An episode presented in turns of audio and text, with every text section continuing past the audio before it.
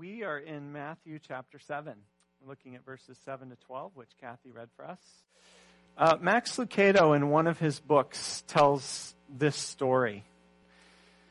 He writes I came across a sad story this past week, a story about a honeymoon disaster. The newlyweds arrived at the hotel in the wee hours with high hopes. They'd reserved a large room with romantic amenities. That's not what they found.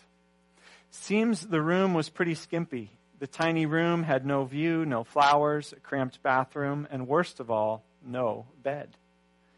Just a fold out sofa with a lumpy mattress and sagging springs. It wasn't what they hoped for. Consequently, neither was the night. The next morning, the sore necked groom stormed down to the manager's desk and ventilated his anger.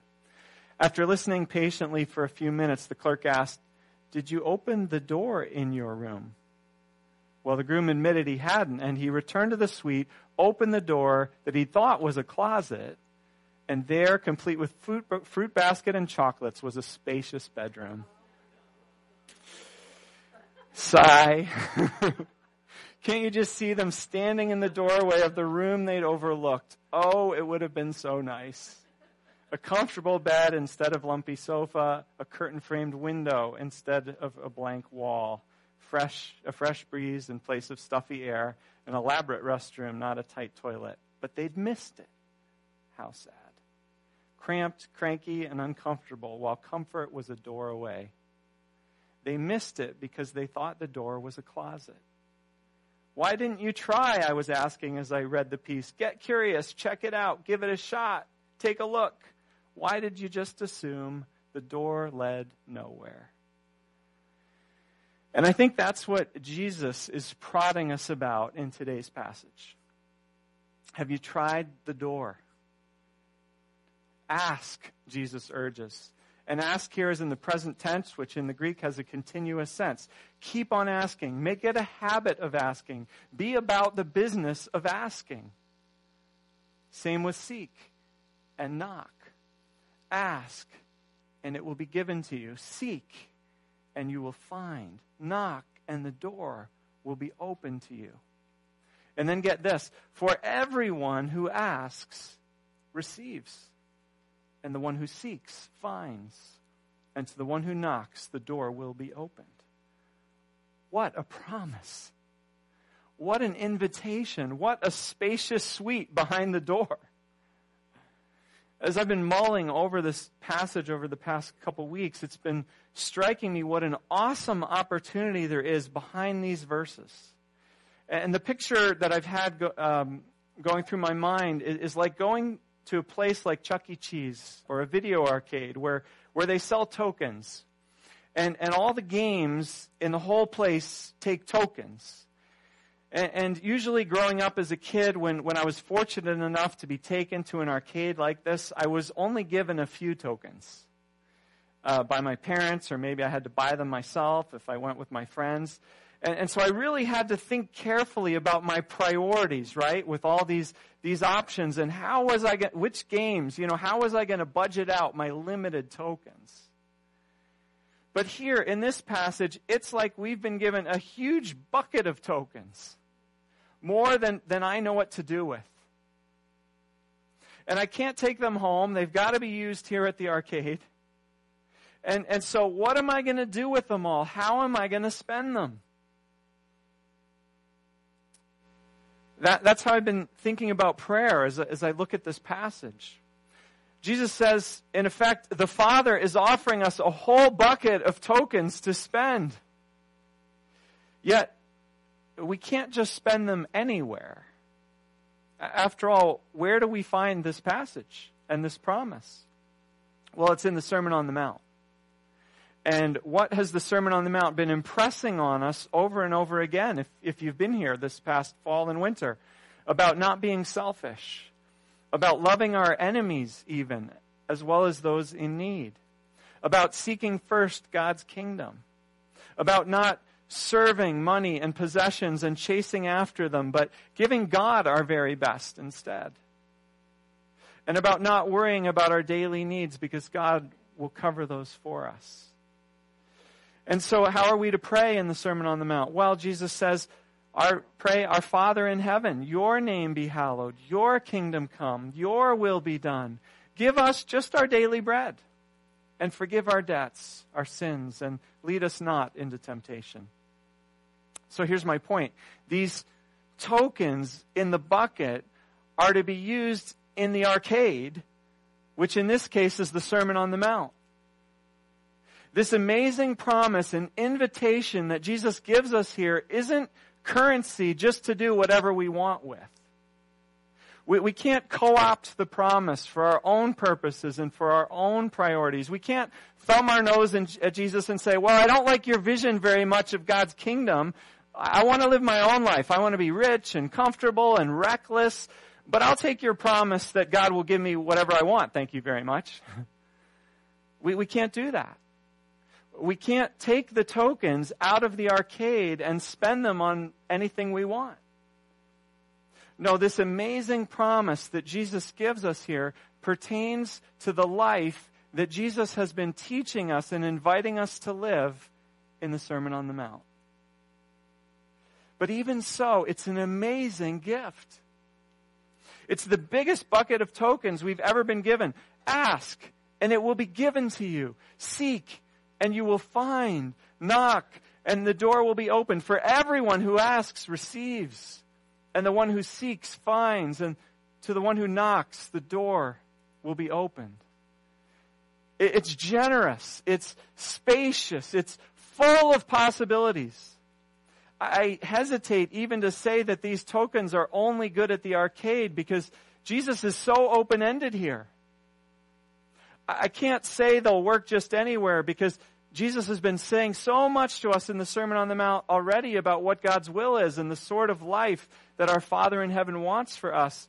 So we, we can be most confident that the tokens will work within those bounds. But even so, Jesus' promise is so big here and so open ended. Who knows? Why not give it a try? so I've been walking around this, this past week thinking about this passage and thinking, God, you've given me so much opportunity and possibility here in prayer. Where should I spend all this, all these tokens? What should I ask for? There's so much possibility here.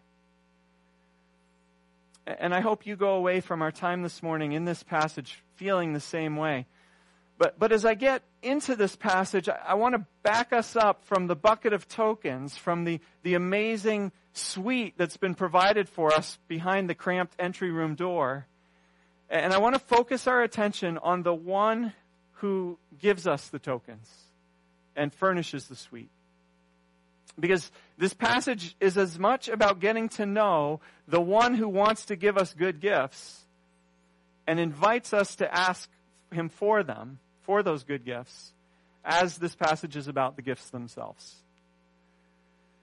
Have you noticed as we've gone through the Sermon on the Mount, especially once we got into chapter 6, the theme that's been coming up again and again, almost like a cadence or a refrain of a song? Chapter 6, verse 4. When your father, who sees what is done in secret, or then your father, who sees what is done in secret, will reward you. Chapter 6, verse 6. When you pray, go into your room, close the door, and pray to your father who is unseen. Then your Father, who sees what is done in secret, will reward you. Verses 8 and 9. Do not be like the pagans who babble on and on in their prayers, for your Father knows what you need before you ask Him. This then is how you should pray Our Father in heaven. Verse 18 again, and your Father who sees what is done in secret will reward you. Then down in verse 26, look at the birds of the air. They do not sow or reap or store away in barns, and yet your heavenly Father feeds them. Are you not much more valuable than they?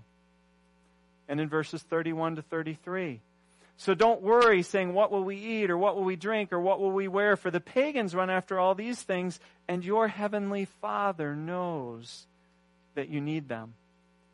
But seek first his kingdom and his righteousness and all these things will be given to you as well. All of that leading up to today's passage where Jesus caps it all off with this amazing little parable. Verse 9 Which of you, if your son asks for bread, will give him a stone? Or if he asks for a fish, we'll give him a snake. If you then, though you are evil, know how to give good gifts to your children, how much more will your Father in heaven give good gifts to those who ask him?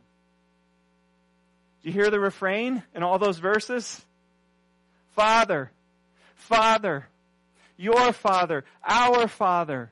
Again and again, Jesus is pointing us to our Father in heaven, to his care for us, to his concern for us. You know, I'm always aware that, that our human experience of Father can get in the way of what Jesus is saying here. Some of us did not have fathers who were present or who cared for us. Some of us maybe were torn down or disappointed or abused by our fathers. That's not the kind of father Jesus is talking about here. As he acknowledges in verse 11, our human fathers are evil compared to the good, good father that Jesus is talking about. The father Jesus is pointing our attention to is attentive and caring and wise and loving in the way he treats us.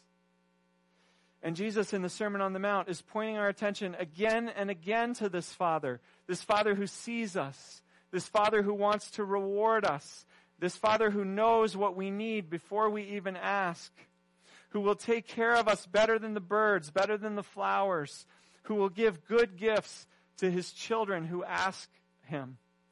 Jesus wants us to know this Father. After all, Jesus knows this Father, doesn't he? Jesus delights in this Father. Jesus trusts this Father.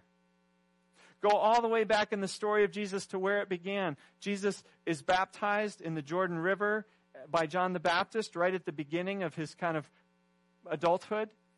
And, and when Jesus is baptized, heaven is opened and, and the Holy Spirit descends on Jesus like a dove. And then the Father's voice from heaven says, You are my Son, whom I love.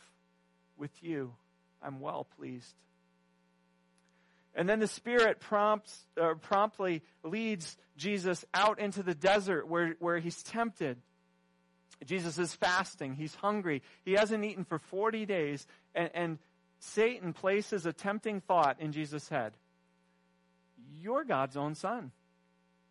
You could use your power and your privilege to turn even the stones around you into bread to take care of yourself. And how does Jesus respond? It's written, he says, man does not live by bread alone, but by every word that comes from the mouth of God, from the mouth of his Father. Jesus is choosing here to trust in the care and the goodness of his Father and his Father's words rather than looking out for himself. And this is Jesus' posture all through his life to trust the Father, to listen to the Father, to obey the Father, to delight in the Father who delights in him. And the Father takes care of him, right?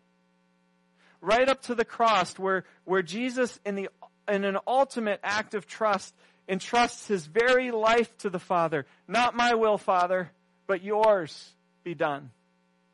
Father, I share with you the desire, the, the commitment to save, to redeem the whole world. And, and I trust you if the cross is the only way.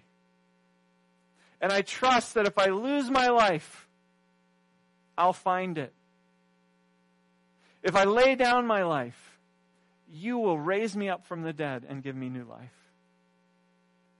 Jesus knows what it's like to trust the Father. And Jesus knows that the Father is good. And so Jesus is trying to teach us, his followers, to know and trust the Father as well. Jesus wants us to know his Father.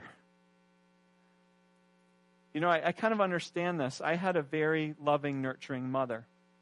Of course, when I was a teenager, I kind of distanced myself from her. I needed my space after all. She wasn't very cool. She didn't really get it. She, she didn't know very much at that point. but as a young adult, it started to dawn on me. I started to appreciate her again. I realized that she was really an extraordinary person. She was fun. She was kind of cool. She was wise. She was certainly loving and supportive. And, and I found myself talking to people about my mom a fair bit, kind of bragging on my mom. She, I had a great mom. I wished my friends could, could meet my mom. Well, that and much more so is what Jesus is doing here with his Father. He loves his Father. He respects his Father. He thinks his Father's awesome. He can't help but tell us about his Father. He wants us to get to know his Father. In fact, that's why he came.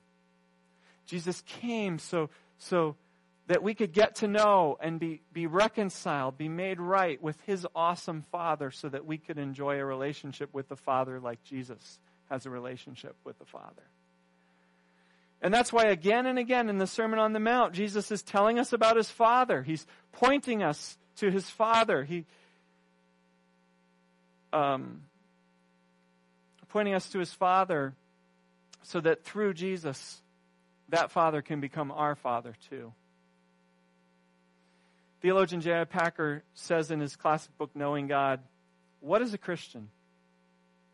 The question can be answered in many ways, but the richest answer I know is that a Christian is one who has God for his or her Father. If you want to judge how well a person understands Christianity, find out how much she makes of the thought of being God's child and having God as her Father.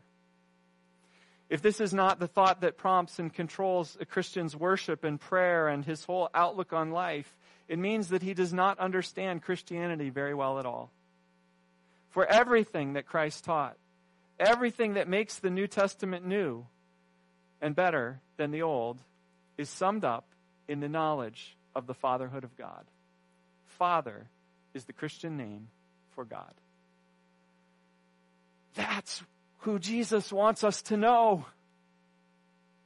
And when we know it, when we know Him, it transforms the way we pray and the way we live because prayer is not first and foremost about the words we say, but about the person we are saying them to.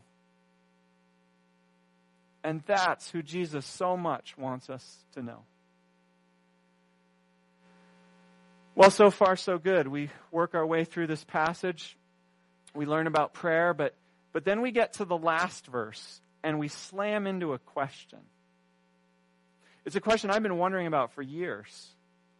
Why in the world does Jesus end his teaching on the Father and on prayer to the Father with the golden rule? So, in everything, do unto others what you would have them do unto you, for this sums up the law and the prophets. It seems out of place.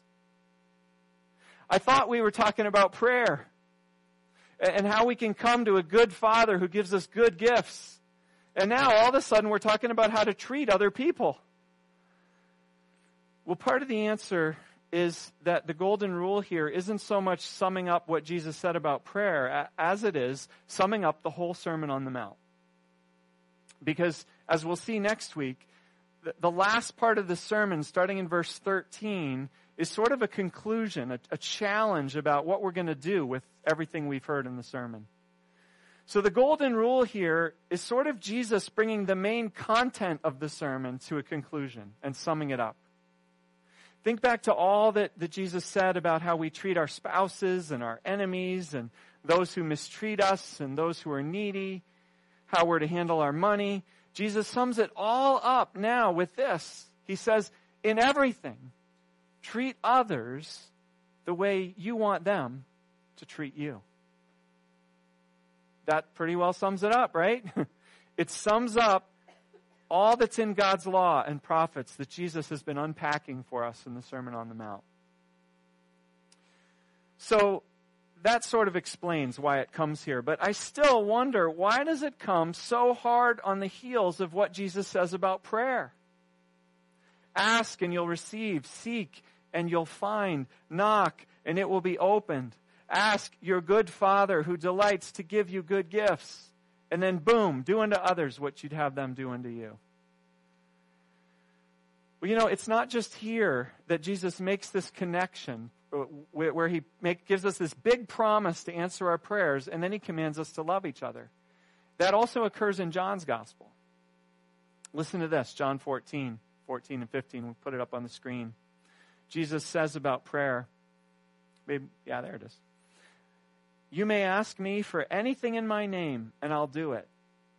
And then in the very next breath, he says, If you love me, keep my commands. Now, I know Jesus doesn't tell us to love our neighbor there, but it, it, he, rather he says to keep his commands. But hang with me for just a minute, because the chapter later in John 15, 16 to 17, Jesus says again about prayer, Whatever you ask in my name, the Father will give you. And then get this this is my command love each other. Do you hear the pattern? Prayer, ask, and it will be given to you. Then love, keep my commands, and here's my command love each other. Why? Why this connection between prayer and love? We see it in John, we see it in the Sermon on the Mount. I think I finally figured it out. Here it is. As we've been working our way through the Sermon on the Mount, the call to love, to put others before ourselves, to disadvantage ourselves in order to advantage others, to, to give even the shirt off our back, to give freely, to lend freely, that call, that challenge to love could leave us anxious, right? It could leave us afraid. It could leave us worried. Unless we have a generous, good Father who we can trust to take care of us. In other words, we can't really love without prayer. We can't genuinely love if we're insecure and we're afraid that, that we aren't loved and we aren't taking care of ourselves. To truly live the life Jesus is calling us to live, a giving life, a vulnerable life, an open hearted, open handed life, to live that kind of life, we need to feel secure. We need to know that we're taken care of. We need to know that we have a good Father who wants to give us good gifts.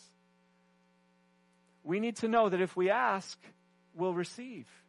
If we seek, we'll find. If we knock, the door will be open to us. And that's exactly what Jesus wants us to know. That we have a good good Father who invites us to ask and seek and knock and who will freely give us what we need. And once we know this, we're freed up to follow in the way of Jesus. We're freed up to love.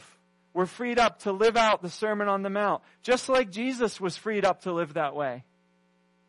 Freed Jesus was, to, to think about others, to, to give himself for others, to take care of others because he trusted that he had a father who would take care of him. Let me share a story from my own life about this. Growing up, my parents didn't have very much money. Um, I qualified for free lunches at school. I wore hand me downs. I didn't get an allowance. I had to find odd jobs here or there to scrape together a few dollars of spending money. And so I was very careful. I was very tight with my money. If I spent it on this, I wouldn't have it for that. So I was not a generous person. If in high school I went out for pizza with my friends and it came time to split the check, I didn't want to pay a cent more than I had to. And if I wound up feeling that I did, boy, the resentment would eat at me. And, and, if I got in a situation where the meal or the movie that we were enjoying or whatever it was that we'd agreed to go to, if it turned out it was going to cost more than I had been led to believe it was going to cost, and I wound up having to pay more, I could be angry about it for days. It would eat at me. I, I was stingy. And it, this came in part from, from growing up with a scarcity mentality. And unfortunately, many of us we don't live like Jesus calls us to live, and we don't treat others like Jesus calls us to. Because when it comes to loving others and having Jesus' kingdom perspective, we still have a scarcity mentality. We're afraid. We're worried about us. We feel insecure. Well, Jesus is inviting us here to be free from that, to be set free.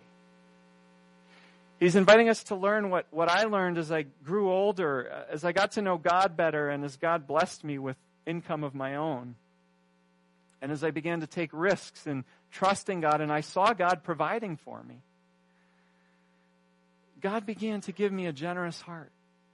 And I began to learn, and I'm still learning it, that God has given me a whole bucket of tokens. He's told me, ask and you'll receive, seek and you'll find. You have a Father who delights to give you good gifts. So give freely and you'll receive freely. And so thinking about this passage again, I don't know about you, but, but I feel like a kid at an arcade with a bucket full of tokens. And I'm trying to figure out how to spend them all as I pray. I and we, we've been given so much. We've been promised so much. What will we do with it? How will we invest it in, in Jesus' purposes and in God's kingdom? So as we close, I want to invite us to spend a couple minutes um, praying some prayers of love. Not, not asking for anything for ourselves, though of course you're welcome to do that later, but that's not what this next few minutes is about. Right now, let's think about God's kingdom as we've seen it spelled out in the Sermon on the Mount, which Jesus came to bring and to teach us about, to model for us. And Jesus has invited us and urged us to seek it and to live into it. We've seen that it's an upside down countercultural kingdom and that our role in this kingdom is, is to be a counterintuitive community. Or rather, we don't live for ourselves, but instead we do to others what we would have them do to us. And we've been given a whole bucket of tokens to spend to that end. So let's spend some now. God, we pray for the homeless that we'll be serving a couple times over this next month. And the many, the much brokenness that has led to them being to the place they find themselves. God, that somehow through us, through others, that you will offer them the transformation that they need for their life to take a different course.